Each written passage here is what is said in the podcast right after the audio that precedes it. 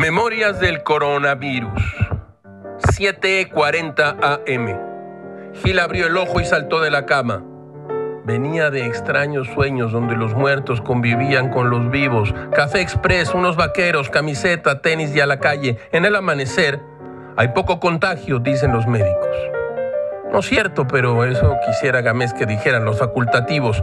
El andador de Mazatlán en la colonia Condesa le viene, le viene como dedo al anillo. No empiecen, estamos en contingencia. Corredores enloquecidos bufan.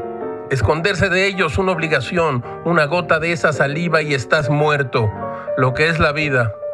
Al fondo de unos camillones, así se les decía antes, venía Pérez Gay armado de una perra, pastor belga, malinés con hocico de pocos amigos. Gamés lo saludó de lejos, ladridos amables de uno y de otro lado. No sin melancolía, Gamés vio una cola de 20 o 30 personas en busca de su torta de chilaquil en Alfonso Reyes y Tamaulipas, esquina en la cual se vende el famoso manjar. La distancia que guardaban entre unos y otras no era mayor de los 30 centímetros. No estamos hechos para la norma, meditó Gilgamés. Nos persigue el deseo de rebelión, la pasión por el desorden, la rabia contra la autoridad. Todo, todo es muy raro, caracho. Como diría Virgilio, cree en el experto